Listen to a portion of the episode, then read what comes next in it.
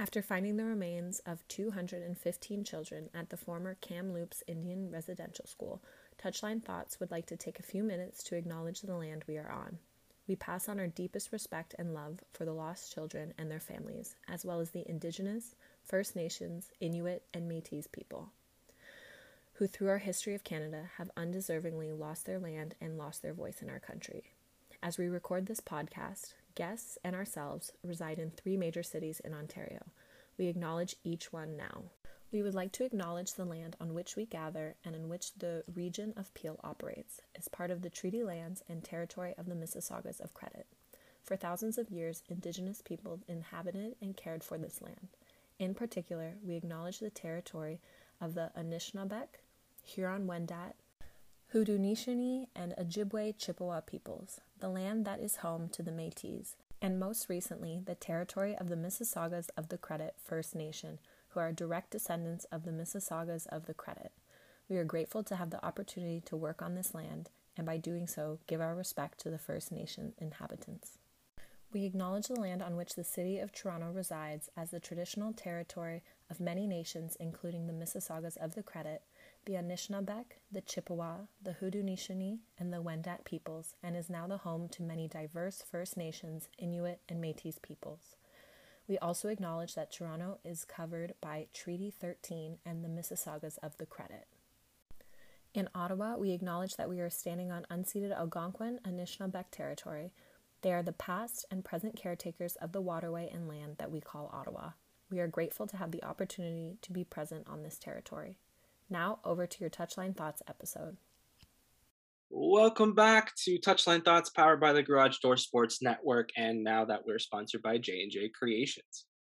Are you looking to get a gift, a piece of clothing, and or other items to be customized? Check them out on Instagram to place an order and speak with their design team. J&J Creations can ship across Canada and also provide pickup options. Shipping costs are subject to Canada Post. J&J Creations where you can customize anything you need. As the new season has slowly started to unveil itself, two or three games into a lot of the leagues, uh, we're going to pull we're going to do our best to pull in some new soccer fans who have yet to follow a team or yet to follow the sport of soccer. So we hope that this episode will guide you into picking a team. And plus, we have a guest who who knows a lot about various different teams across different leagues as well. So we'll catch you right after this.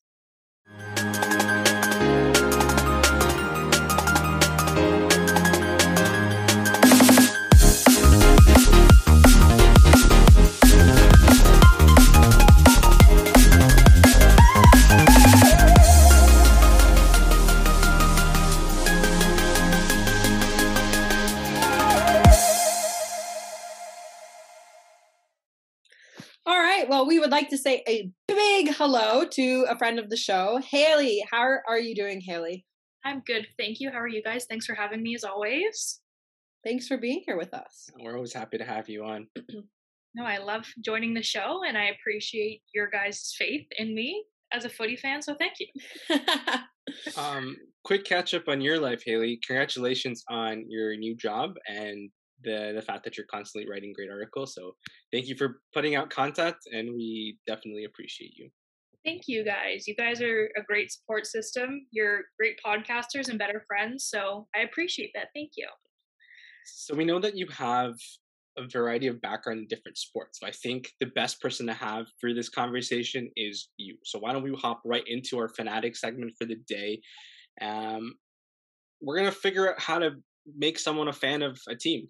Um, as you can see, I am not biased with my team selection as I'm not wearing anything special. Um, but we we kind of isolated a few talking items just to see um, like how people might pick a team. So where would you like to start? How did you pick your team? Um, I, I know we know the story a little bit, but let's let's hear it again. It's honestly like a really ridiculous, funny story because there's no like rhyme or reason to it. So growing up when I played soccer, like my dad and I are like this. My dad and I are besties. And so when I got into sports, I just wore number 14 because that was my dad's number because he wore because of Dave Keon from the Toronto Maple Leafs.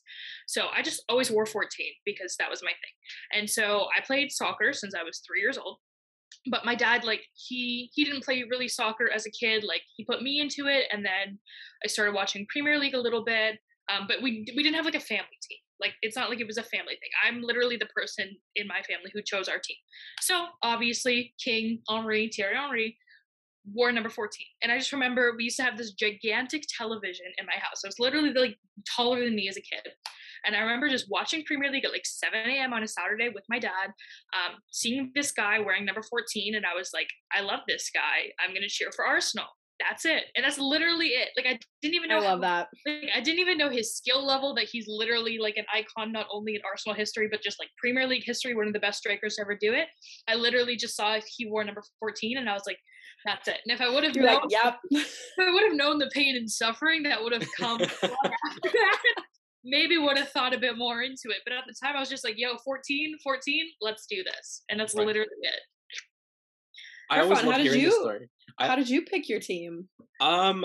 Well, uh, I was a bandwagoner, I believe. I think, think that's how it started. Um, my dad's a, a Liverpool fan, so we kind of grew up loving Liverpool, and I was like, hmm, I don't want to follow everybody. So I decided to pick the team that I guess was winning at the time, and obviously um, was playing good football. And you're like, when as a kid, you want to be on a team that supports the winning side. So I started off as a bandwagoner, and um, I hope I'm still not a bandwagoner, but No, if you're cheering for United, you are definitely not a bandwagoner. Uh, Except I maybe mean- this year. Yeah. Well, uh, well, early two thousands though. I mean, it was consistent soccer, and I think when you're a young player, you look at how you build your team and how you improve your game, and you're like, oh, like I might want to model my Right. game after um, Roy Keane, for example, for his hard nosed tackling, or like Paul Scholes, the ability to play. And then you know, Rooney was in good young talent. I think the system itself was very attractable for for fans, and I think that's what United's doing now is kind of bringing that back. But um,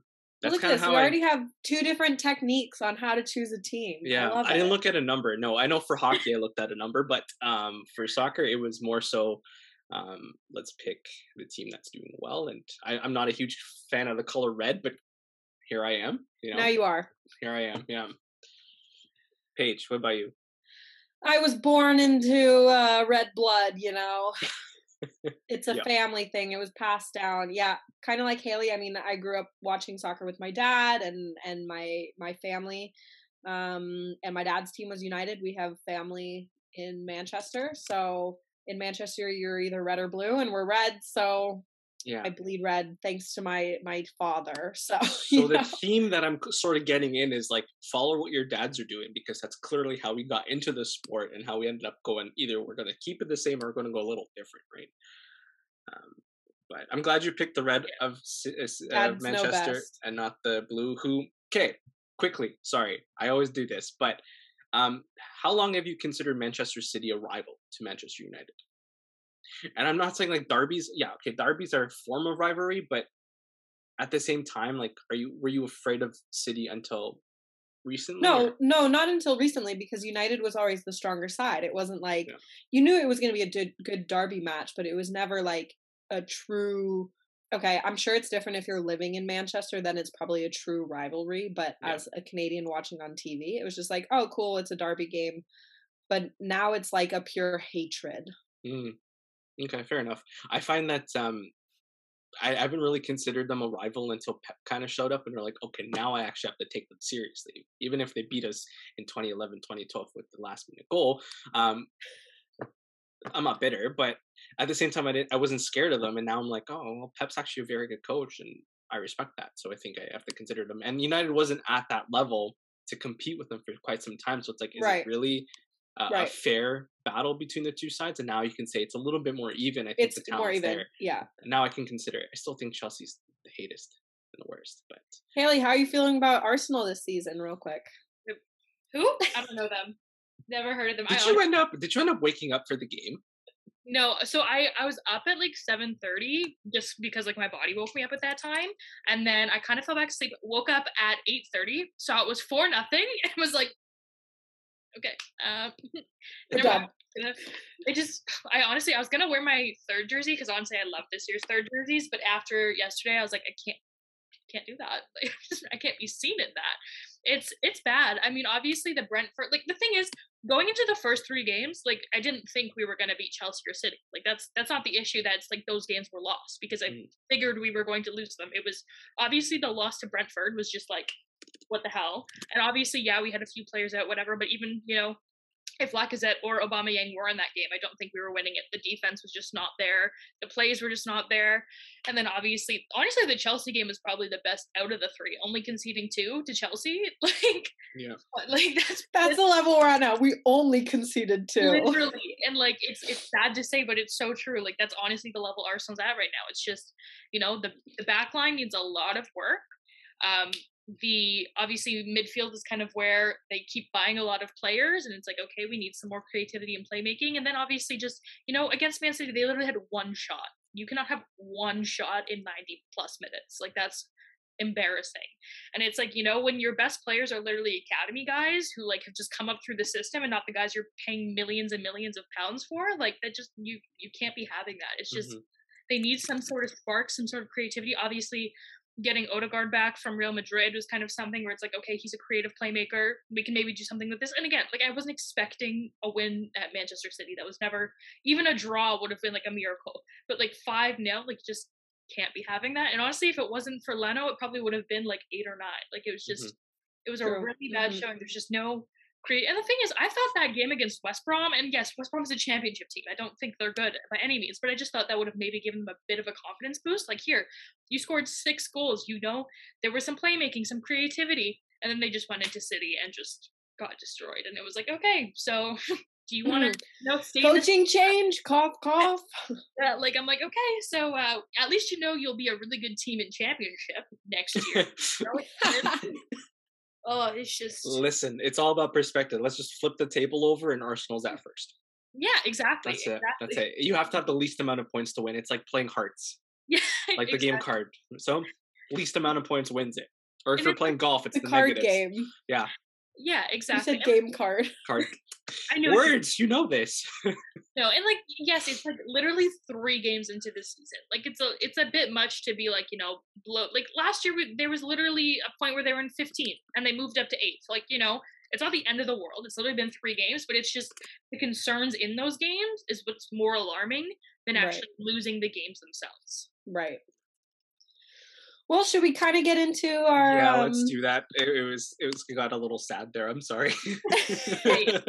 On a happier note, if you are new to soccer, yeah, football, yeah. whatever your country calls it, whatever you prefer to call it, how do you go about choosing a club, a team to support to follow? Right.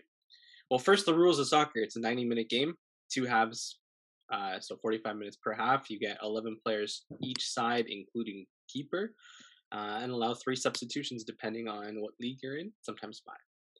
That's the basic knowledge. Um, for those of you who like baseball and you think, you know, soccer's boring, we're going to try and get you into soccer because it's not that boring. Um, or if you um like golf and you don't watch soccer, we're going to talk. um, okay, so if we're going to choose a team, um, we'll start with the one that's le- least likely to influence somebody. But how about ownership? Would you pick a team based on ownership? Um, I guess you know when you talk about products in retail, you tend to choose it based on you know is it a vegan product? Do they properly recycle their materials? How do they treat their customers? Is it the same sort of mindset when you're talking about a soccer team? That's really? an interesting point. I think it could be. I mean, like if I now did not have a team, any team that Stan Kroenke owns, I absolutely would stay the hell away from. Get that away from me. I'm not going to be an Avalanche fan, a Nuggets fan, you know, whatever MLS team he owns. Get that all away from me. Um, but I mean, it's it's a little bit only in the sense that it's like if I think about it now, like if in the year 2021 I was going to choose a team, I would want good ownership because if you look at like the Man Cities and all the money that they have, it's like yeah, you can literally just go buy whatever player you want. I mean, not whatever you want, because obviously the Kane and Ronaldo deals that were set to happen did not happen. Um, that's kind of like more politics of the game or whatever. Um, but I think ownership would play a small role, but it wouldn't be like the be all or end all. Mm-hmm. Like if if I really loved a player and he played for a team with terrible ownership, like you know, even United, a lot of people don't like the Glazers. Like it's, you know, it's. uh I don't. Yep. I think it would definitely have a bit of an impact, but it wouldn't be, you know, because eventually you know that ownership's going to change because people are going to sell it or die off not to be morbid or anything but it's true. no you're you're right you're totally right like you know, I think of Arsenal, even obviously the Kroenke family, like they, he has a son, which unfortunately, make, you know, I think his son is already part owner. Um, but, um, you know, Daniel Ek, the like CEO of Spotify, wanted to buy the team, and he was like a fan of Arsenal, lifelong fan. And I'm like, if Mhm. somebody like that owned a team and like genuinely just loved the team their whole life, it would play a bit of a role. But I don't think it would like sway me entirely.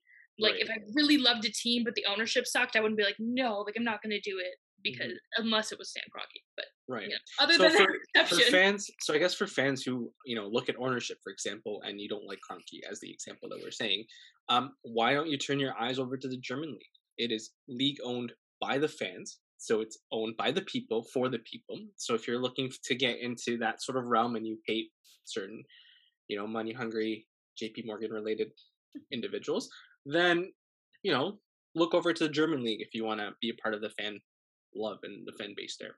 Um, why don't we move over to the history of the club? Paige, what what do you think about the history of the club?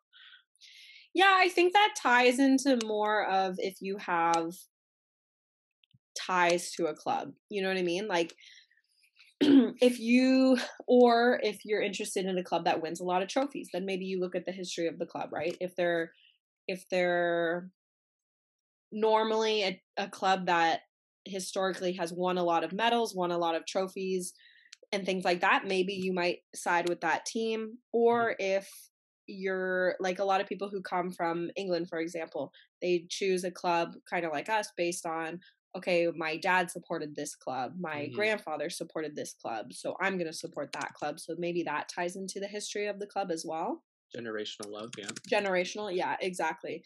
Um, but I think if you're looking for for exciting teams to watch and like top teams to watch that are historically at the top, maybe you'll look at the history of the club more for trophies and things like that because it's very difficult to support a historically a club that has historically been not so great, right? Mhm. Um, but for me, it's not super important. I well, I, I guess the generational stuff is because that's kind of why I support United. But Mhm.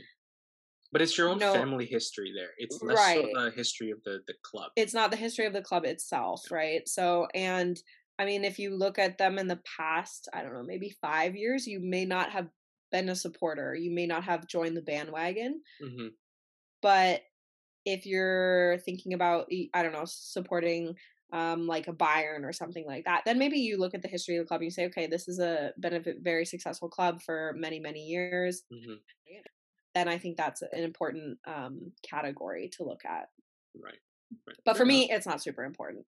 No, I mean, there's some clubs that don't really have a history, and um, Right. you can look over to 2015 with Leicester City, for example, um, who didn't have much of a winning history. I mean, Manchester City also didn't have a massive history of winning until recently. So, um, if you're looking for like the original teams, the the basic teams that have always been there from day in and day out, you have the United's, Liverpool's, Barcelona's, AC Milan's, Real Madrid's of the world. So if you're looking for that, those are probably the powerhouse clubs you can probably choose from there. Um, what about uh, other leagues to support? Uh, do you base it on the style of play? Do you base it on um, where your favorite player is? How do how do you pick the next step of your your team? I guess, Haley. I think that's a super interesting one because I know for me personally, like obviously Premier League is most accessible here. Um, Mhm. Well, at least back in the day was now obviously more Bundesligas and La Ligas are being shown. Um, but before, obviously, obviously, obviously, can I speak? Every Saturday, you know, 7 a.m. Premier League games were on. Like that was it. Like that was super successful But then, you know, as things change, people move. Like um, I know we discussed it. I think a few weeks ago when we were talking about um, Alexis Sanchez and how he went to Inter and things like that. So then you kind of follow players, Mhm. and that's kind of how you get into different leagues, or even like I think of just like Canadians. Like if that's a reason to get into it, you know, you're Canadian, you don't know how to get in. Look at Canadians in the league, and then it's like, okay, obviously Alfonso Davies plays for Bayern. Um, you know, Jonathan David is in League 1. Like there's Yeah. Canadians across the board. Um, Tajon Buchanan, who plays for New England Revolution, just signed in Belgium. So then that's another league you can go. Um, so I think for me, like it was honestly just following other players and then seeing even, you know, Ronaldo, Manchester United legend, when I started watching, you know, he moves to Spain, and then you're like, okay, I guess I'm gonna watch some Real Madrid games now because Ronaldo's yeah. here. And then he goes to Juventus, and then you're like, okay, I guess I'm gonna watch some Italian games now because he's here. Like I think for me, that's probably the biggest thing. It wasn't like I was looking for a style of play because especially when I was younger, I didn't really know what was going on. Um, like you know, technically, I just kind mm-hmm. of enjoyed the game. So then when players would move, you kind of follow them. Like even now, it's like I've never really cared about AC Milan, but I just always will have a soft spot in my heart for Olivier Giroud. So you know, he's on Milan now, and I'm like, okay, I'm gonna probably catch some AC Milan games because he plays there. Because loved him at Arsenal. Obviously, it was a little bit of a dagger to the chest when he went to Chelsea, but now he's there. I'm probably gonna catch some games just because I like the guy. Right. Well, and I love how you said accessibility because. Mm-hmm. Yeah, I'm sure you were going to touch on that too because yeah. I think that's a big problem in North America in general is because we don't have any pro leagues. Okay, they're they're starting the CPL, but for a long time there has been no pro leagues in Canada to watch and to to have that um environment. So I think accessibility accessibility is a huge aspect because, like you said, 7 a.m. every morning EPL's on. So now mm-hmm. you're an EPL fan, even though it's like, oh, I didn't even know there was a German league or an Italian league or whatever, whatever. So I think that's super important as well. And um, that's becoming like a big issue in the women's game right now. It's the accessibility to the yeah. to to to find the game so that you can bring in more supporters. Absolutely. Man, you said everything I was gonna say. I know. So. I saw you over there nodding. like, like, he was like, "Yep." Yeah. Yep. Um. I mean, okay, both... Irfan. If I have a question for you, yes. if you're a if you're a brand new fan, you've never watched soccer before. Mm-hmm. What is the first aspect you're gonna choose a team based off of? Good question. Um, there's so many factors, and I mean that's what we're going to talk about. But I, I think if I watch a team and I enjoy the way they play, like it, it's positive play. It isn't like oh we're gonna get stuck in our own end and try and play. okay, but wait, wait. You're looking yeah. at it as a person who knows soccer. That's the thing, right? Um, you gotta look get... at this as somebody who doesn't know soccer. Like for me, mm-hmm. if I don't know anything about soccer, or let's say I don't know, pick a player. Handball. I know nothing about handball. I'm going based off jersey. Period. Like the color jersey. That's fair. Yeah, that would be. Um, oh, they have cool jerseys. That's my team. Yeah, or it's like you know if you're in the news and it's like, oh, Ronaldo this, Messi this, Neymar this, and it's like, hmm, let me look into these players, and then I'd be like, okay, I guess I'll pick this one. So I'd probably go player over jersey because uh, clearly, I mean, jersey red. didn't really make a factor on that one. Although when I did like United though, their blue uh Vodafone um jerseys, like the long sleeves ones with the little O in the middle. I think that's the one I like the best at that time. So well, they've got a retro retro one. It looks nice, eh? It looks super cool. Um, maybe I'll get it. I don't know. Maybe Haley will get it or something. She's great at collecting. I'm into it. I'm into it. Um, but I think I look at a player before I looked at jersey color because if I did that, then all the purples and light greens and stuff of the worlds wouldn't really attract me. But I think I'll look at a player and then stick to a player. Um, and maybe follow it the way Haley said, you know, uh, Ronaldo goes from United, or I should say, Sporting, United, Real Madrid, and and Juve back to United. So you're like, oh, so like just follow the trajectory of this player. Haley, what about you? What would be your if you knew nothing about the sport? What would be the first cat like first thing that you're like okay i like this that's my team. I also agree with you with the jersey thing like i feel like i'd be super pulled in by jerseys especially and like as much as i agree with like yes like the cool colors would maybe pull you in i also would look at like ugly ones and be like no like i am so glad that arsenal is free from the chains of puma i would hate those stupid Puma jerseys that are just the name. Oh, those are awful. Things, ugliest things I've ever seen in my entire life. The only ones I don't mind are Milan's. Like Milan's with the sponsor doesn't look horrendous. It's still bad, but it's not the worst. Like the Manchester City ones, terrible. I hate them. Like they're so bad. I hate that they're all copy and paste. They did that with the Euro too. Every club mm-hmm. or every national team that was Puma sponsored, same thing with the Euro. It was just like Belgium, Italia. Like they just have no creativity and like those things matter because I think like a lot of my wardrobe as a sports fan because the thing is if you're getting into soccer you like sports i'm assuming. Nobody's just like i've never watched sports my entire life but now i'm going to get into soccer. And they might they might. But for me you know i like other sports. So a lot of my wardrobe is like sports clothing. So i'd mm-hmm. want something that looks cool to wear. Like a lot of my stuff is kind of like true like i said the arsenal thirds this year i love them. They're so cool. Versus like i'm not going to go spend especially because a lot of the time you have to go get things from england from germany or for whatever. Right you're not going to go spend like close to $200 on a jersey if it's ugly. Like that's just that's not for me. So I would definitely too like see jerseys and just be like, hey, like even just like you know home and away kits that are super clean and nice, like those Mhm. things catch your eye too. They don't have to be the cool third jerseys. They don't have to be. And again, sometimes the other ones. I know I've spoken a million times about this. I hate those stupid Barcelona pink and teal ones. Like those are disgusting. I would see those and be like, I don't want anything to do with this team because this is ugly. So I think jerseys for me too would honestly be a big one. Because if I knew nothing, if I literally, if the names Ronaldo and Messi meant nothing to me, yeah. and I was watching a game and I was like, you know, these are intriguing, that would probably pull me. Right. No, I agree. I think for for new fans, that's a big one, and I agree with you, Irfan, as well. It, it's a player or it's a jersey. I think those are the two big for like brand new soccer supporters. I think when you get into somebody who kind of knows the game, maybe plays a little bit, then maybe they look at style of play and, Right, and those right. kind of things. Um, what about you know you both mentioned cleanest kits. Like who right now has probably the best home and away pair that you can be like, you know what, if you're looking for design, you're looking for cleanliness. Um, maybe their style of play also mimics the way their jerseys look. Good question. It's a- it's a- it's a I agree with you, Haley. I hate the Puma where it just has like Man City. What if you want to kiss the the crest on your jersey? Have you not seen that video? That's the one you a sent me. Yeah, yeah. yeah, yeah, yeah. There's a video, and the The guy's guy's like- trying to celebrate, and he can't find the like Yeah. crest on his jersey. Oh, that's that's bad. I'm trying to think because like I'm thinking of just like home jerseys right now because I know this year a lot of away jerseys are pretty different. Um, like honestly, Chelsea usually has a pretty clean kit.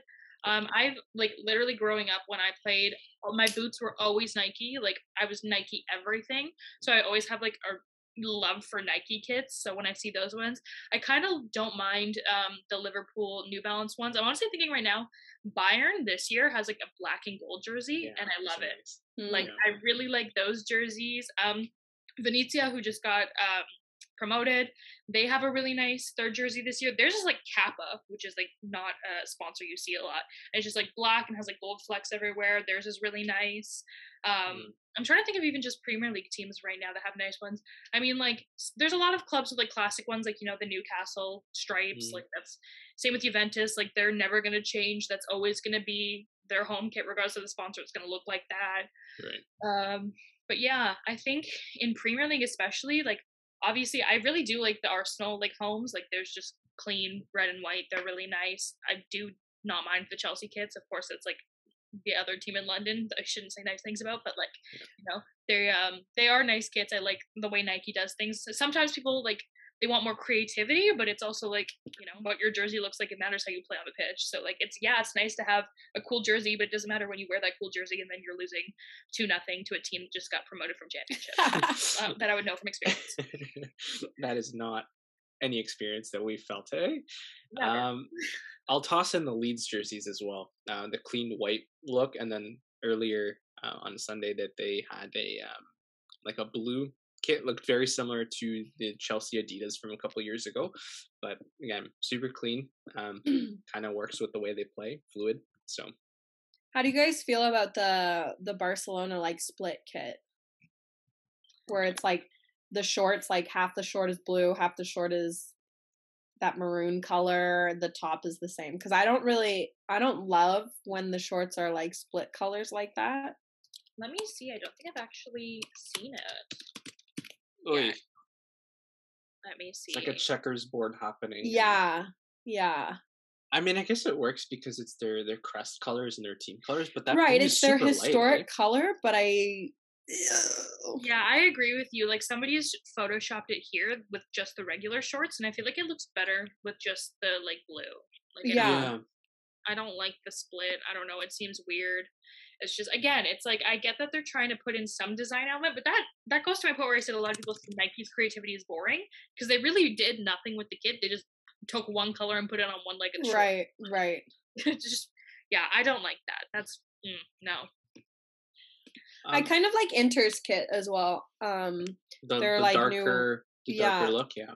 Yeah, I do. I like that. I don't know if it's like supposed to be like animal print or something, but I do. I do like that jersey. Who are they sponsored by? Is it Puma? Because then that makes sense if it's like an animal kit. No, they're Nike. Nike. No, they're Nike. That's different. It kind of looks Nice. snakeskin. Yeah. Yeah, I think it does. stakes in. I hate their away kit. Have you seen their away kit? The white one.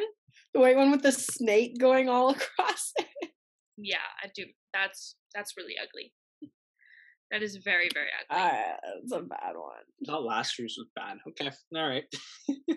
no, they topped it. They beat last year's jersey. Yeah, it's just Um, because like the snake is like it like stops at the shoulder, like it's just and then with there's so much going on because it's literally like the Italy crest, the Milan crest, the Nike, then like their big sponsor, then like the snake. Yeah, that's that's a lot. I would not pay money for that. I think the PSG jerseys are really sweet this year when they they're doing the um Jordan the Jordan line. Yeah, I I have honestly slowly started liking Jordan more and more because before like some of the PSG third kits and stuff I did not like. Like I didn't No. like the weird purple and pink one. Uh, the maroon one took a really long time to grow on me. I did love a few years ago when they did like just the black one. That is like one of my favorites. Like literally just all black. And like I get that it's like not their club colors, but like still it just looked so clean. They did it so nicely. Um, but they are doing well with Jordan. It took a little while to grow on me, but I like it. And again, even if you just like look on like the Nike website and you see like the streetwear that they do with it too, I love that. Because again, if you're going Yeah. to soft jersey, if that's why you wanted to cheer for a team, like you go to the Nike website and it's like, okay, here's your jersey, but also like here's a bunch of cool stuff that you can also wear while repping your new team. Like Right. that would pull me in too. Just like being able, like I honestly have a really cool Arsenal jacket from Adidas that I got for my birthday last year. That's like retro, it's like the retro crest, and it mm. is so sick. I wear it all the time. Like I have obviously a bunch of stuff over the years, but like if that was the first clothing item I ever got for Arsenal, I'd be like, this is sick. I can wear this all the time. Like Yeah. Right, and now that's your team. exactly. All right, what about um fan base? Irfan? Um, well, I'll give you an example of I think one of the best fan bases in the game, and I think it's it's Dortmund. I I mean when you when you watch a German league game and they're up, or even a Champions League game, you're like, oh, I really want to be at this stadium. Um, if you feel chills sitting from your couch, I I think that might be one of the best fan bases to to pick. I don't know if I'd pick a team based on fan bases, but I mean, if you if you're one of the the few that would, um, that I think Dortmund's one of the best teams to to follow just because of how electric and yellow it is when when you do watch it. Well, and I think for um, North Americans too, um, if you're able to see like MLS games and stuff, maybe if they're closer to home, then you might be more excited to watch the games because you can actually go to the game and and enjoy the atmosphere. So maybe looking if you're in North America, an MLS team might be a good way yeah, to Seattle start. Sounders would be a good place to look. I mean, they're always exciting, especially when they play the Whitecaps. Um, Portland. Well, even Timbers like Columbus. Crew is a good one as well. No, a point on the crew. So I was gonna say, but I don't want to cut anyone off. Um, my first ever MLS game was a Columbus Crew game in 2012. So my family's from Ohio. Um, they were playing Real Salt Lake. I'll never forget. It was at the old stadium, and they obviously are huge Crew fans. Like when everything was going down with when they wanted to move or whatever, they were at like all these like Save the Crew events, like gigantic Crew fans. So that was my first ever MLS game. And we sat in the supporter section. So literally, like these giant flags are waving, like smoke bombs are going off. I'm like 15 at the time. I'm like, what is going on? Like, had the best time. They won. Like, it was great. Obviously, they win. Like, the fireworks go off. But it's just like such an electric experience. Literally, my first ever MLS game was in the supporter section. So, like, I had no idea. Like, obviously, I'd been to sporting events before, but you just, you know, sit in your seats, your team scores, yay, whatever. They're literally like, they're just like going Yeah. down the field. They're like starting chants. I'm like, okay, everyone knows the chance too. Like, even the, like, two weeks ago, I went to a TFC game with my best friend, and like, we got off the streetcar to enter the stadium, and then all the supporters were coming off, and they're like starting the chants, and it's like so cool to be part of that. So, like, the fact my first ever game was in that, like, made such an impact. And I was like, this is sick. There's so many people who are so dedicated to this team and this league. Because obviously, too, growing up as somebody who watched a lot of Premier League, you hear MLS is a retirement league, blah, blah, whatever, which is just not true. There's a lot of up and coming talent in the MLS. Right. But to have that experience as my literal first game, I was like, wow, like, this is so cool. Like, I really like this. Yeah, so I mean for me, like I said, if if you're you're close to some sort of team, if you're in North America, obviously if you're in Europe, there's a lot more options, but in Nor- North America, maybe pick a team that's close by and just go watch a game and and feel the atmosphere and maybe you'll be like wow this is awesome like you said like that's your first game your first MLS game it's the crew the crew has an unbelievable fan base to just go and feel that you are just going to be so drawn in and become a fan so if you don't want to go buy jersey or players just go to your hometown stadium game yeah. or a MLS game that's close by and and go based off of fans. Yeah. yeah. You might even meet someone there that goes, "Hey, like this is how I got into the game," and then you end up making friends. That's how you network. Networking 101. um, something that just popped into my mind because I, I think I've spoken to a few people about this, but uh, would you pick a team based on your significant other, especially if you don't follow the sport? Um, what do you make of that? What do both of you make of that? Like picking it on your significant other. I feel like if you don't follow the sport, maybe like if you obviously follow the sport, you're probably not going to change your ties just for somebody else. Like right. I think about that all the time. Like if I'm dating somebody, I'm not going to be like, oh, you're you know uh PSG fa- like I mean I cheer for PSG but just say you know I wasn't.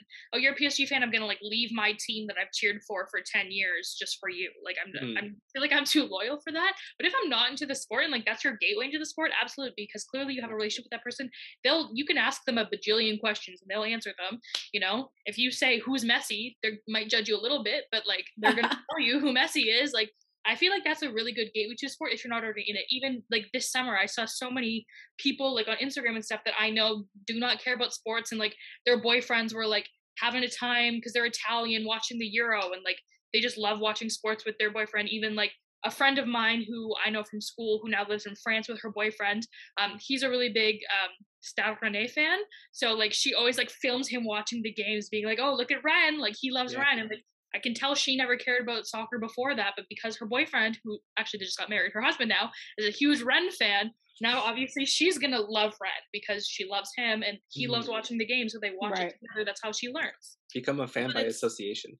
Yeah, yeah, and it's something like a, a, a something you can share with that person. So, I mean, that was I never watch American football, and uh, the boy I dated in university loved American football, so I just cheered for the team he cheered for because I don't know a single thing about it. Yeah. Why so I agree. Football? I think that's the first question. so stupid. Don't even get me started. Should be called uh, egg ball or something because it looks like an egg. it's Arnold head. There we go. Perfect. Yeah, Arnold ball. But yeah, I agree with you. I think that's such a good entryway into the sport and then as you get to know the sto- the sport a little bit more maybe then you you branch out a little bit. Mm-hmm. yeah i can see that.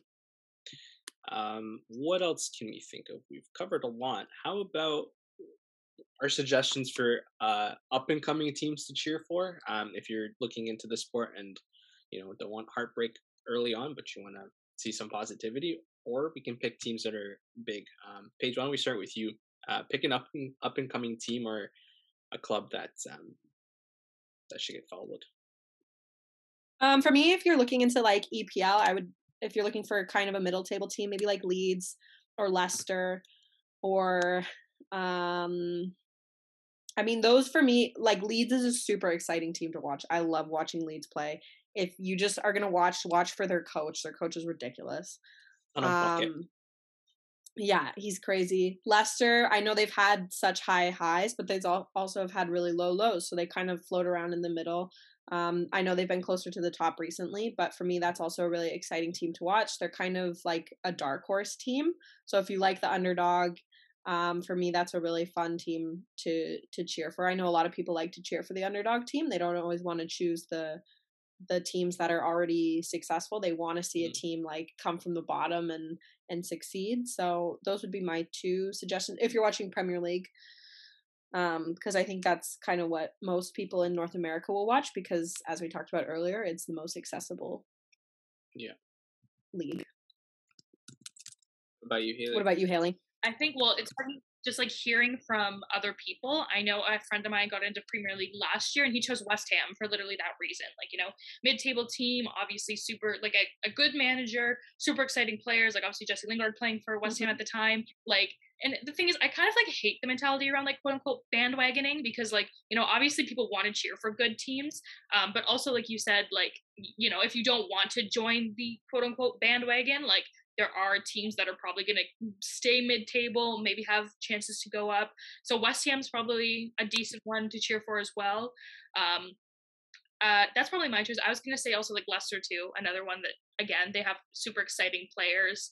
Um, they had their successes and then now they're just kind of floating around. Obviously, it was like a Cinderella story, and like I think a lot Mhm. of people became Leicester fans after that because it's like you know like a very small market team that like doesn't have a lot of fans, and then they still go and win the whole thing. But I think that's also why a lot of people want to cheer for mid-table teams is because like when you get those wins, they're like more significant than being like, yeah, I'm a Man City fan. Oh, they won the league. Didn't see this coming. Like, Right. Well, yeah, and when you're like, let's say you're cheering for West Ham and they beat Man City in a two-one match, like that's so exciting. You want to watch those games, like you said. You don't just okay, Man City, we won everything, great, woohoo. Yeah, exactly. And I have a friend who like got into Premier League last year. Also, he decided to cheer for Fulham when they were like literally in 19th, and now they're in Championship. And I'm like, okay, that was a really bad decision. Like, you wanted to get into Premier League, and now your team's not even the league. So like, how Yeah. did that? Work He's got to change his team. Oh my It's goodness. okay. He's he's gonna do the all or nothing sort of approach and and follow their path back into the Premier League or something. Yeah, and like that's my thing too. Like I'm super loyal with all of my teams. Like if Arsenal were to get relegated, which again I don't think will happen. Like it's been three games. There's still lots of soccer to be played. But if it did, I'm not gonna just go and leave Arsenal. Like I've been here for like 18 years now. I'm not going anywhere. I'm gonna go watch them be the Invincibles 2.0 in Championship, and then come back. Irfan, what about you? What's your, let's say, I don't know, two, maybe two or three team suggestions? Sure, I'll pick out of the EPL because I think you both Okay. did a good job touching base on it. But um, I'll pick. I think Dortmund is a good team to look at. Mhm. I, I like, or any other German league. I think they're the way that they handle the clubs is actually like fantastic. Um, bringing in young talent, selling it off, rebuilding. Like they have such a good rebuilding and loyalty to their players.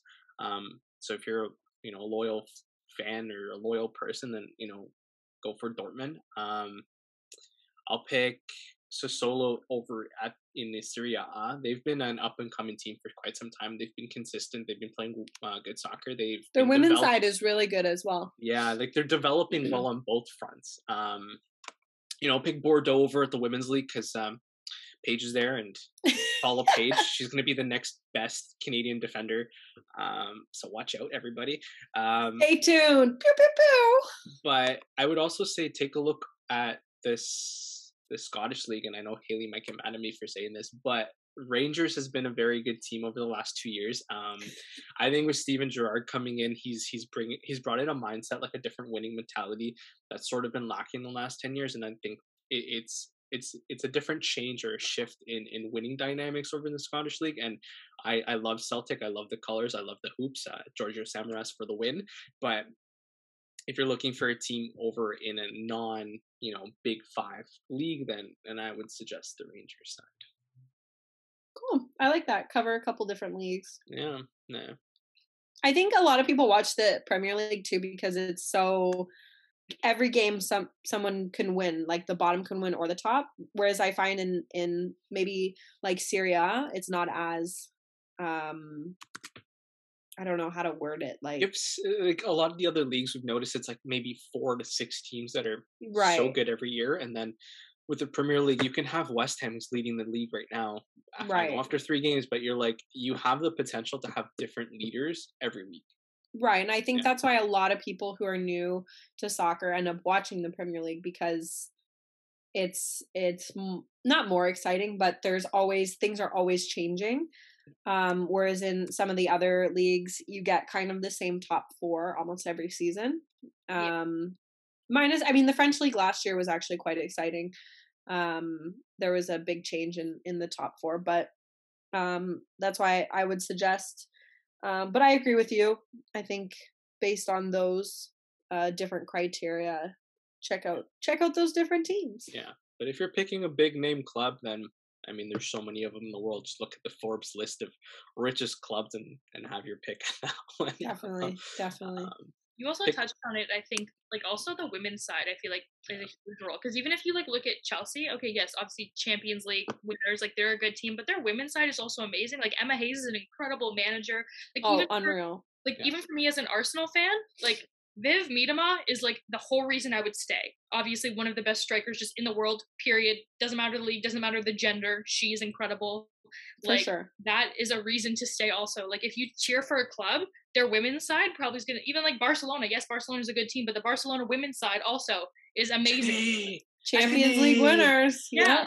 I feel Um, like watching for a women's side also because obviously like as a woman in sports too like you want to support other women and like it's good footy being played also that's it's not like the, they're insane and i feel like that's a huge thing too because it's like if you like a club like the fa women's super league is now a very accessible league also like sportsnet Yeah. just kind For of sure. you can watch that now in north america i feel like that should be criteria too if you're going to choose a team because it's like Yeah. that's probably sometimes they're better than the men's side in my case hundred In percent. your case, yes. Um, Yeah, in your uh, case, Arsenal women are much better than the men So right much now. quick little plug here chelsea arsenal women's side play next weekend sunday uh, when the men are in the international break but check out emma hayes let's see viv play um, nikita parris is now in the english side so woo. It'll be a good match.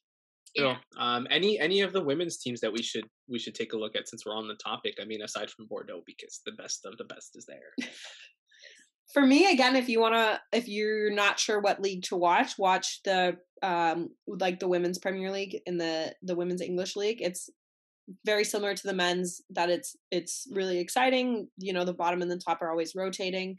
Um a lot of big names are over there. A lot of the american girls were over there for a little bit. It's a really good league. Um the italian league i would keep an eye out for Sassuolo. they're kind of a mid-table team they're quite good um ac milan is a good team as well um inter is building this season their women's side has not been as successful as their men's side but they're they've put a lot of new players in there, so I would keep an eye out for them as well. Um, France, obviously, you have like PSG and Lyon, who are your top top two teams. Bordeaux's um, was in third the last season, um, but I'd watch out for. There's some new teams in the league that I think are going to be pretty good. Saint Etienne, um, we played them the other day and they looked pretty good. Um, Stade de Reims is a good club as well. They're normally pretty consistently like middle table team. So, um, for those three leagues, those would be my suggestions. haley some some a team closer to home for our north american listeners Oh, I mean, there's a lot for um, like NWSL teams. Like, obviously, I know Alexa did a piece on them, but like the Kansas City team, there's literally four Canadians on that team. I know Houston has three Canadians. Um, yeah, Christine Sinclair plays for Portland. Obviously, there's a lot more um, bigger Canadian names just because of a lot of you know they want to stay closer to home. Um, but also like even looking at the French league, like Steph Labbe just signed with PSG. PSG, yep. Like there's a lot of Canadians out. Obviously, Jessie Fleming plays for Chelsea. Like, there's a lot um, of players out there. That was a big thing for me too. Honestly, like if you're like like obviously your country and maybe you just watched the Olympics and you just saw Team Canada and you're like, okay, I want to cheer for like some of these players now. Like that's how you go about it, and you can look and say, okay, you know, Steph Labbe, she just was amazing in that penalty shootout. Like. A PSG fan now because she just signed with PSG. Um, but yeah, the NWSL obviously has a lot just because it's a bit more accessible than moving your entire life. Like even you saw with Alex Morgan when she moved from to Tottenham, it's like okay, she just had a kid, Yeah, and it's also a pandemic, so she she moved back. So it was kind of like okay, this isn't it's not as quite working. Yeah. like, yeah. So um, there's definitely a lot of Canadian talent in the NWSL. I think the biggest one, if that was what you were going off of, would definitely be Kansas City, just because Mhm. Of them. And there's a lot of like young, exciting players too, like Victoria Pickett and Jordyn Listro. Um, so there's definitely a lot of talent in the NWSL that's Canadian. Um, but also, again, they're all over Europe as well because those leagues are growing as well. And that's the thing with the NWSL too. I wish it would grow more to Canada and maybe give us a Canadian team. There's Just more- one. We just we're want trying, one. we're trying for this one. We'd love a TFC in the in the in the NWSL. That would be Really unreal. amazing. Like Would- I would I- go all the time. bring bring diana matheson back from retirement just for the sake of that team I'm sure Uh, she would. I think she come Honestly. Uh, if you're looking for other big name players, I guess to follow in the NWSL, we have Marta, um, who Paige thinks is the best player of all time, and I think we have to agree with her. Uh, Alex Morgan, uh, Tobin Heath, uh, Christen Press, um, a lot of big names. So do follow up if Yeah. you're looking for it. Yeah. Uh, Yeah, if you- a NWSL lot is of- available on Twitch. Sorry, Paige. no, no. I was gonna say a lot of media surrounds the U.S. women's national team. So if you're looking to watch those players, NWSL is definitely for you because a lot of them, majority of them, play in the NWSL. So Yeah. didn't mean to cut you off there. No, it's But- cool.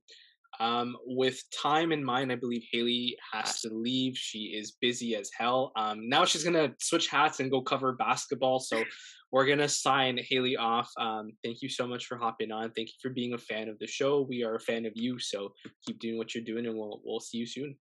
Thank you guys as always for having me. Love you guys. That was so much fun. So I hope to see you guys very soon. And with that, we'll head into a break and we'll catch you right after. What up, guys? It's your host, Nick McVicker. And if you are looking for a weekly sports podcast to fill your sports needs, you've come to the right place. Garage Door Sports, hosted by myself, Kyle Vardy, and Irfan Manji, brings you all the up to date news, notes, and opinions on everything in the sporting world. If you like good conversation, good friends, and a lot of jokes being thrown around, you've come to the right place. Don't forget to check us out on all your favorite streaming sites, and we will make sure we bring you content every Saturday right here on Garage Door Sports.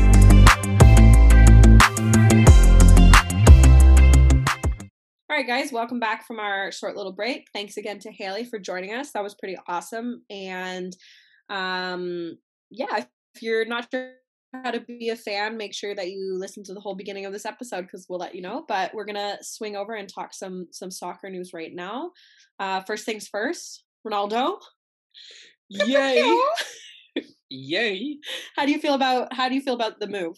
Uh, like I tweeted the other day, I'm like an eight year old internally screaming because I'm so excited. And I know he's 36 years old. I know he sometimes has an ego issue. I know there's issues with him, but I still think he's one of the best players in the world. And to have him come home is just, it's going to be great. Like, even if he doesn't have a good season, I'm still going to be very happy that he decided to come back. And um, when he left for Real Madrid, I was like, damn it, it's like a Beckham situation. Like, a, Yeah. it's not coming back, or you know what I mean? But the fact that he's going to come and play with us again and like i'm just very happy that he's back and the fact that he didn't cost 100 million is okay with me. Uh, it's kind of crazy actually and it happened really fast like it was literally two days or something and he was yeah and, and the minute he was linked with city this is what i, I hate about some fan So- bases what they, they they're just so like oh he's a snake he's this i was like listen he's one of the best players in the world going to play for the best coach in the world i don't think that's a bad step on his end. It's not like it's a leo going to real madrid like i don't think that's the comparison because city weren't a rival when ronaldo was there. No. Yeah. and um like i mean he's still at the top of his game right now like he's not hurting to find clubs you know like clubs are still willing to take him. I mean it's nice that he's back at united because i think he was part of a very successful era at united um so hopefully that i mean can carry through and he kickstarts a new new era for us yeah, that's what I mean. And I think more players are going to be drawn to United. United's already a big club. Like they're a big name. If United wants to sign you, you're probably a decent player. Mhm. But, you know, we just talked about being fans and bringing in fan base and stuff like that and and Ronaldo's going to do that just by any club he goes to, he's going to bring a massive fan base. So, I think that's huge for United just to have more support, um Mhm. more players following, watching, um things like that. So, for me, I mean, I'm pretty happy about it it. got it got everyone reinvested into the club. And, and you know what? It, it it was scary to say this, but we've fallen off the map. I think United has fallen off the map for a while, and I think you know bringing Pogba in was a good thing. Having Rashford play well has been a good thing. Bringing in big names has been a very good thing. But you know, Ronaldo comes in and overnight the stock just hit an all time high. Like I think sales jersey sales started like he's already okay. So we've probably spent twenty million on him, and he's made us about two hundred and sixty. 100 easily. like that. You know what I mean? 100%. so I'm really happy. Um, but I guess we should talk about how it didn't work out with City as well. Like, Well, I was a bit confused. So, um, I was on, I was following Twitter, the Twitter feeds and the Instagram feeds the day that he was changing clubs, and and I had seen a lot of posts about, oh, he's going to City. It's it's confirmed. He's signed the contract, and a ton of posts saying he's at United. So I was very confused. Yeah. As to where he actually was, I was like, wait, is he at City or is he at United? Like, uh, clearly he's in England, but where is he at? yeah, and I think the biggest problem was the minute City showed interest, even though there was nothing really happening, uh, United were like, "We're not letting this happen," and I think that's what was the biggest thing there. Well, Um, and I'm sure there's some like pride too for him, you know, having been at United before, coming back to United. So I hope that that played a part in it a little bit. I mean, Yeah. again, we said we wouldn't have been too angry about him at City. It's just, you I mean. I wouldn't have been, but a lot of people were gonna. A lot of people were, yeah. And I was like, but why?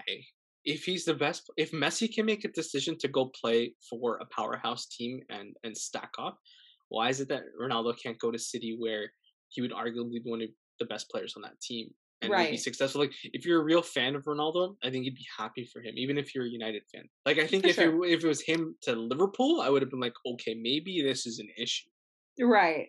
but again with City with the best coach, I don't know. Um, so I think City kind of whiffed on a few players. Um, Ronaldo being one, uh, I guess Harry Kane being another. It just never panned out. Well, they also spent all that money on Grealish. Like, To be to be fair, it's a good pickup. For it's them, a good buy for sure. Did they need him though? That is my question to you. No. It- with Kevin De Bruyne not being healthy, sure, I get why you go in and get someone of a little bit more comfort. But that hundred million, why not? You know, find a way to pick up another player. Like go younger. Uh, I mean, not younger, but like go where your Yeah, your holes Definitely. are. Like um, Rodri's come in, but he hasn't been the right player to replace Fernandinho, for example. So go there. You know, you're not you you lost Sergio Aguero. Right. Find a, a cheaper, younger striker. Moises Kean would be a great little guy to bring in for fifty million. Um, he'd be able to run the line for you. So I, I think poor poor management um, in terms of their transfer this year, but it still doesn't take away that they're so good. Yeah, I mean, it, they're still going to be the team to beat this season, in, in my opinion. But, but yeah, I think it's, I think it's good. I think it's exciting for United. I'm excited to see him back in the lineup, and Yeah. we'll see what happens. Sure. Uh, let's turn hats, I guess, to the Kylian Mbappe story. What is that all about? Uh, I Like- thought I thought Real Madrid has no money. How are they throwing 180 million at Kylian Mbappe? Who, by the way, to me is worth more than 200 because he's. I, I agree, but I also don't think moving for him right now is the right option. but why? See, that's the thing. Why does he want to leave? I have no idea. We've had this conversation, and I don't understand why he wants to give it a year, figure it out. Right, we talked about this when Messi moved there. We said, okay, it's not the time. Stay, learn, play, train.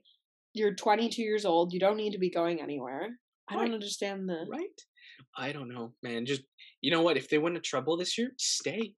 There must be problems behind like the scenes that the media doesn't know about because Well, with what? Why would? Why would know. PS? I think Leonardo has a has a history of alienating some players or having issues Mm. with some players, and maybe that's the problem. Because I know Poch has come on and doesn't really have a lot of freedom at PSG to make a certain amount of decisions. So maybe that's just the atmosphere that he doesn't like. Um, right, maybe he just wants out, but maybe, um, but I would have waited a throwing year. 180 million, whatever that report was, I was like, I'm laughing. What money? right. And what like I don't even well cuz I mean for me Madrid like they lost who Ramos this season. Rafa- uh, Rafael Varane. Yeah. Yeah. I would I, I don't know if Mbappe's the player you should be buying. I think they're just scaring PSG because next year, if it's on free transfer, you can be like, "We gave you money and you Yeah. said no." And I think the Pogba situation is the same thing, where Paul might head over to to Real Madrid to replace Luka Modric, which I think is good business for Real Madrid, but blows my mind that they're they're talking about. I, I understand the Pogba move more than I understand the Mbappe move. Yeah. Well, he's but- he's grown up a Real Madrid fan because of Ronaldo and and whatnot. So it's like that story that I think Ronaldo had when he left United, and it's like, okay, I get it, I understand it, but why are you forcing a move out when you have the best team you've ever played for? And they're being, and they're and don't get me wrong, PSG's probably been the, one of the best teams on paper for a while. Right, but now you've you've got world class, like true world class, and I would be staying a year. Like See how it goes. exactly, just Yeah. play and enjoy it, you Yeah. know. But just my opinion about it. Yeah. Um. Any other big transfer stuff, or transfer that didn't happen that that shocked you a little bit, or Well, the whole Kane stuff was kind of weird too. yeah, I I don't feel- get all of that. I, I think they should have moved on from him, to be honest with you, and go in and spend some money on like Adama Traore or Raul Jimenez, because I mean, playing him in, in Nuno's system would have been perfect. They Yeah. don't need Harry Kane anymore. I mean, okay, yes, you do. He's a world class striker, but why not actually get good money for him? And you can, you know, that the Right. coach that they have is a smart spender. He doesn't spend money without understanding the player first. Right, right. Yeah, I don't know. I don't I don't get the whole Kane stuff and there's always these reports about him not being in training and then being in training and not being in, in the squad and being in the squad. So I was like, is this guy going anywhere or what? if it was problematic, we would have heard of fines. yeah, true. Very true. so true. I think whatever they're saying is just what they leaked to the media on purpose to like throw him off. But I think Kane probably already made the decision to stay to begin with. Right. Um, or else he would have been fined for not showing up to training on time, not being ready to go on time, for not wanting to play on time. Because we've seen so many players get that sort of fine. For sure. What about you? Any any transfers that surprised you or didn't surprise you or didn't happen or Um, very surprised that Arsenal let Joe Willock leave. I think he did, right? Like there was rumors that he went. I'm just Yeah. gonna double check while I make that claim, but I was very surprised that they let them go, and I wish I had Haley to confirm that. But um, you know, Haley, we need you. like he, yeah, he went over to Newcastle. I I found that a little messed up in my opinion, especially when they lack so much depth. And I don't know, that was a surprise for me. Um, the fact that Lingard's still a United player, um, when you're not giving him minutes, that surprises me as well a little bit. yeah, I think I agree. uh, I think you need they need to start cutting that squad down, send some players out on loan. Um, You know who they can get rid of? Jones. yeah, that or you know what, give him a chance to play. If No, you, if you, if you, well, no, We've listen, done if- that. listen, listen. If he hasn't played in a year and a half, if you want to keep him, you've given him a salary or whatnot. Let him play a few games this season. See how he does. If he does well, and he's not having issues marking players like our captain does, then True.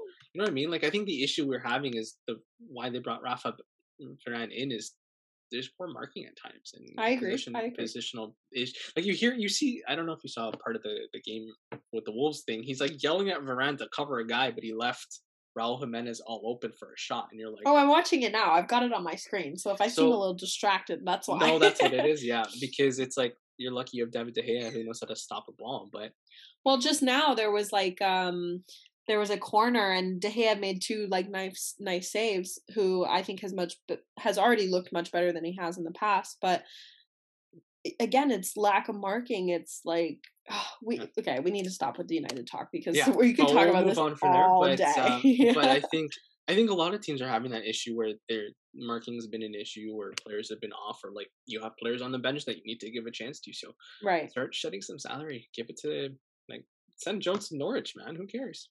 They they Well, look that's like what they I'm need. saying. They look like they need, or send them to Fulham. Like go give them some time. You don't have to. They don't have to Send him on loan for a season. Let him play, and then after that, if if you're not going to keep him, you know maybe he's very successful, and you you sell him off. Like, Yeah. but Yeah, we'll move on from that. But uh, oh, uh, one last thing. I think really happy to see Virgil Van Dijk healthy. yes, Yeah. I love that for him. I love talking that about for defenders Liverpool. that understand the game and, and, and marking players well. Seeing him healthy and pocketing Lukaku for quite some time in their matchup, superb. I agree. um, couldn't be couldn't be more excited about that. I mean, hopefully he gets a full season this season. Um, obviously it was an unfortunate injury last season, um, but I'd love to see him play a full season and and see what he does for the the team and the club and for himself. So Absolutely. Um, let's switch gears again to the UEFA awards that were announced a little while ago. Sorry, we're late on that, ladies and gentlemen, and boys and girls and peoples. Um, but any surprises out of that? I mean, I, I mean, I have. I mean, it's most Barca girl. uh, We're talking about the women's side, right? We're talking about women's first, yeah, yeah. yeah. Barcelona Um, sweep that one. I'm not surprised whatsoever. The only Mm, thing I might they had a question, fantastic year. the only thing I might question is Martens not getting a shutout. Okay, that's fair. Uh, I think I think Lieke Martens has been probably the better player all season. I mean, we watched the final and she ate everyone for dinner, lunch, breakfast, snacks. Like she was better than Hermoso was, and and you know me, I, I'm absolutely like I think Barcelona might be my women's team just because of Jenny. But that's fair. um, That's totally fair. as we talk about being fans of a club and hating the men's side, it's fine. Well, Uh, Jenny. Uh oh, I was gonna say. So the the UEFA Women's Player of the Year is Alexia Putellas. yeah, and Hermoso came second, Yeah. like in points, Yeah. which and then Martens came third. Yeah. So I mean, you can't go wrong with any of those three players. But um, I'm like, But I, it's also that's crazy. Like the top three are are um Barcelona. Barca players. I mean, they had an unreal season and they won it, so you know you're not surprised. So The keeper was great. Um, Yeah. Kennedy had a hell of a year in defense. I, I just think collectively that whole team should be the team of the year. Like, don't even try and put in another another play. Okay, maybe maybe Sam Kerr or something. well, and like I like how Emma Hayes was up for she was up for Coach of the Year as well, which. Mm. I mean, obviously, had they won, had they won yeah, the she Champions would have. League, it would have been a lot different. But um, I think Barcelona. Hermoso got yeah, Hermoso got forward of the season. Um, Irene Paredes got defender of the season. She's fantastic. She was at PSG. Yeah. Um, Putellas in, in midfield, like the keeper, like they they completely sweeped it, and good for them. They they hadn't lost in how many games at one point in the season? They're undefeated for like thirty plus games. So yeah, kudos to them. The the real invincibles last year, you know.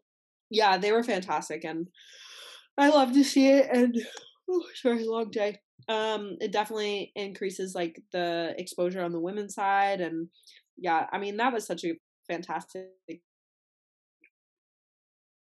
team, and I hope Champions League this year will be just as exciting. So Agree. Yeah, we'll sure. see how it goes, right? Um, let's move forward to the men's side. Um, your Yeah. boy, midfielder of the year, N'Golo Kanté. Uh, Of course. Who so else? surprised. Um, any anything that stands out to you? Um, I had one. Um, I'm just pulling up all the awards now. so Sure, I I, and then them. I'll I'll just jump into it then. Yeah. I thought yeah. Player of the Year Lewandowski should have gotten some sort of nod on this. Um, I mean, he's been Who won it? Jorginho. Jorginho won Player of the Year, and I don't Player understand that. Is that is that weird for me to say? I don't understand it. Like because he won two championships, the Euros and Champions League, he's been the Player of the Year. I don't think so. I think Kevin De Bruyne has been a better player. I think um, Well, I think a lot of that player. had to do with them winning the Euros. yeah, What but do you think? I don't know. Like you also look at Thomas Tuchel being coach of the year, and it's like you had half a season.